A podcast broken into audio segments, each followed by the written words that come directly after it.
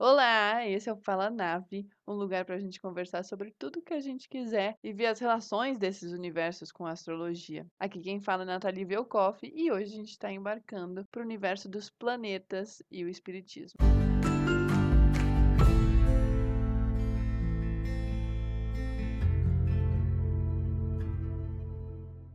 Só para dar uma contextualizada e você entender melhor de onde veio esse assunto, um dia desses eu fui jantar na casa de um amigo e ele comentou que Hitler estaria em Plutão. Eu falei, nossa, mas faz muito sentido que no Espiritismo tem essa ideia de que Hitler foi para Plutão para ter uma certa regeneração, porque é exatamente isso que a gente fala na astrologia. E aí eu entrei nessa noia enorme de ver a relação dos planetas no espiritismo, o que cada um significa, quais as características de cada um no espiritismo e ver qual é a relação disso com a astrologia. Então já estamos embarcando aí nessa viagem para Plutão, para os planetas penitenciários, seria alguma coisa nesse tipo. E eu até comentei com esse amigo depois que eu fiquei pensando sobre isso na relação da astrologia. E ele acabou me enviando um texto da Amanda Teixeira Dourado que fala sobre o espiritismo e a relação desses planetas. No sistema solar, a gente tem três penitenciárias espirituais, que seriam Plutão, Mercúrio e a Lua. E aí nesse texto ela explica o que, qual é o objetivo dessas penitenciárias espirituais. E elas não servem como castigo, mas como amor, misericórdia ao próprio condenado e a todos os prejudicados por ele, que é um ato de misericórdia pela carga negativa que a alma está transportando ou está sendo subsidiado, é uma chance para ele se arrepender. E também é positivo para as vítimas, para os familiares dessas almas que vão para as prisões, porque eles acabam ficando sedentos por vingança e aí atrasaria também a evolução não só dessa alma que foi para esses planetas prisão, mas de quem sofreu, de quem pertence à família porque aí acabam focando no ódio e isso prejudica a jornada. Enfim, tudo tem o seu fundamento. Ela comenta até que Deus é justo em todos os detalhes. Os espíritos destinados às penitenciários espirituais, que é como eles chamam, é o objetivo maior, é a proteção, para eles cumprirem essa aspas, pena devido aos seus erros gravíssimos de terem oportunidade que em outros planetas, por exemplo, esses espíritos não conseguiriam evoluir porque a chance de serem desvirtuados ou interrompidos seria grande. E aí, começando por Lua, né? Como funciona cada prisão? Ela explica aqui brevemente que a Lua seria um local de transmigração de almas de espírito, muito devedores que promoveram guerras, corrupções massivas e que levou à fome, que promoveu grandes estragos. Eu achei isso muito interessante, porque a fome faria muito sentido mesmo essa questão de pessoas que levam a fome a outras serem transferidas para a Lua, a Lua na astrologia tem uma relação com nutrição. A Lua tem relação com o nosso passado, com questões kármicas, com questão de nutrição, de cuidado, de doar-se para o outro. Isso na astrologia. Então, pessoas que promoveram a fome de muitas outras pessoas serem transferidas para a Lua faz muito sentido. É um lugar que tem relação com a sensibilidade. A Lua tem relação com as nossas memórias, com os nossos hábitos, com o que é sensível para gente. Então traz um raciocínio emocional. Como eu vou acolher as outras pessoas? A Lua fala disso na astrologia.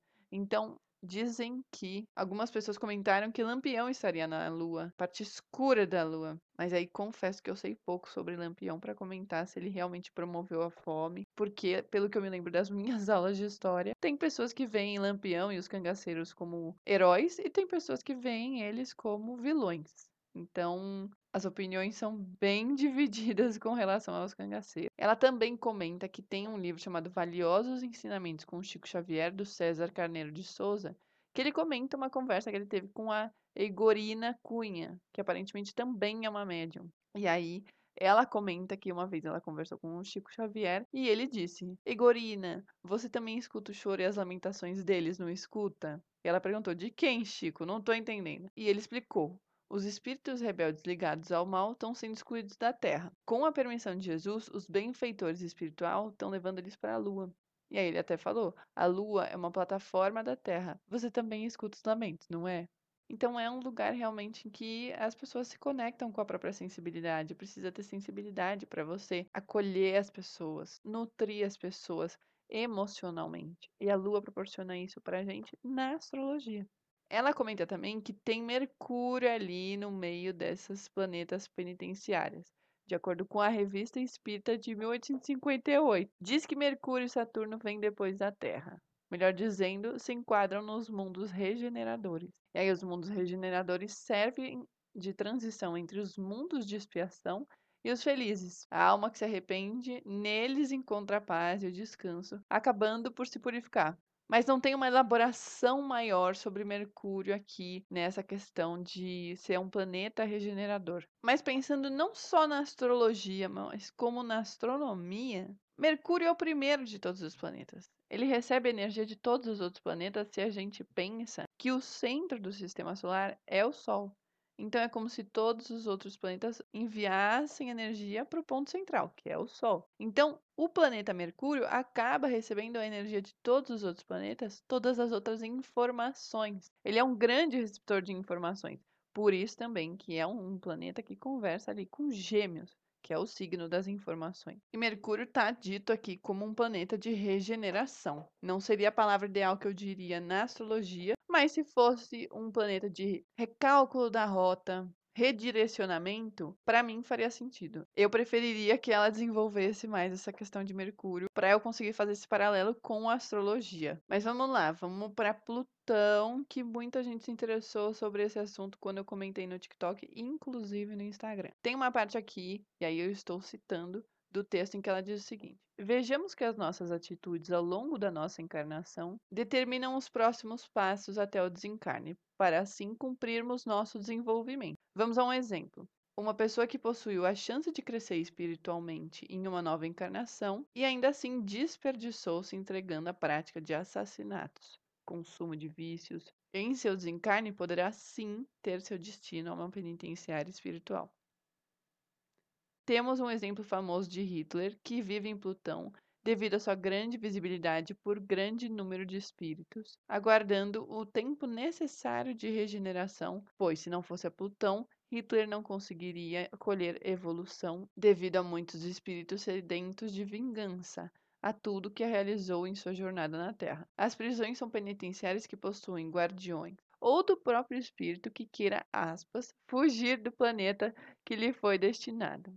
E aí, assim, muito entretida com a questão de que Hitler estaria vivendo em Plutão de acordo com o Espiritismo. Porque Plutão é o planeta da regeneração na astrologia, é um planeta extremamente poderoso. Ele é o único planeta que sabe mudar as coisas de forma drástica. Ele mata, ele renova, ele renasce. Seria o único planeta capaz de lidar com ódio tanto do Hitler quanto das pessoas que sofreram nas mãos. Então, Plutão na astrologia é um planeta de grande transmutação.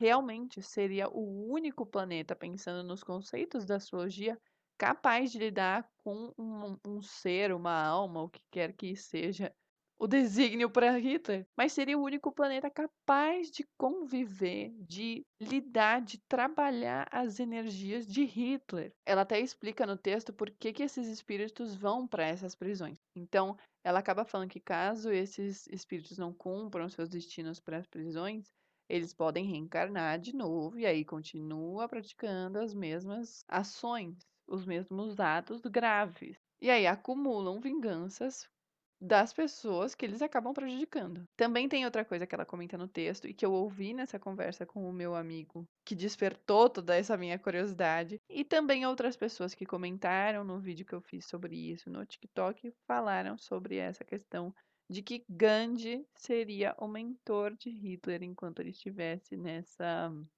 nova morada dele, vamos falar assim, né? Mas nesse planeta de regeneração, nessa prisão espiritual. Aparentemente, o Gandhi teria pedido para Jesus Cristo para que ele pudesse ser mentor de Hitler durante esse tempo de prisão, e aí esse pedido foi acatado, Jesus aceitou. Ela até comenta aqui: Gandhi é um exemplo de amor, caridade, ele poderia apenas desejar ódio, achar que Hitler merece ser castigado, ou simplesmente não se envolver, mas não preferiu contribuir com amor e misericórdia. Quando eu comentei sobre isso no TikTok, principalmente no TikTok, muitas pessoas vieram falar que Gandhi também era um criminoso. Obviamente não do tamanho, na proporção que Hitler foi, mas era um criminoso, era pedófilo e também um racista. Mas aí, na real zona, eu tô nem aí pra Gandhi. Admirava mais ele antes de saber sobre isso? Sim. Sou uma discípula de Gandhi, uma pessoa que segue Gandhi assiduamente? Não. Então, não muda muita coisa na minha vida. Espero que não mude muito na sua também. Mas o que eu queria compartilhar com você mesmo era realmente essa questão do paralelo entre os planetas na astrologia, os conceitos e no espiritismo. Mas também não estou querendo converter ninguém ao espiritismo, já vou avisar isso de antemão. Também não me considero espírita, porque nunca li nada sobre o espiritismo além dessas questões que eu conversei com você aqui hoje.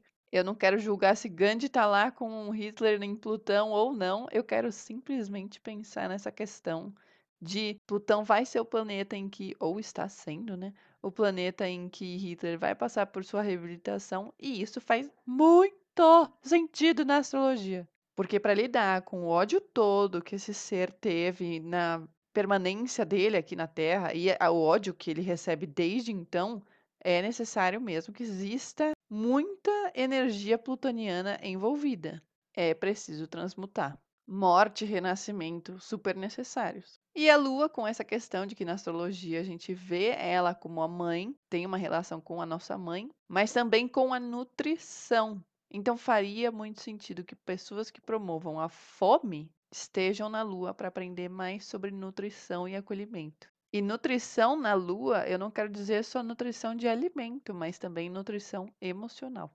E se você quiser continuar essa conversa, eu te convido a enviar um e-mail para falanave.podcast@gmail.com ou entrar em contato comigo através das redes sociais, tanto no TikTok quanto no Instagram. O meu arroba é natalivelcoff, vou deixar aqui na descrição do podcast como se escreve para você conseguir escrever direitinho, que eu sei que meu nome é complexo. Eu sou a Nathalie Velkoff e te espero para nossa próxima jornada. E esse foi o nosso segundo episódio do Fala Nave.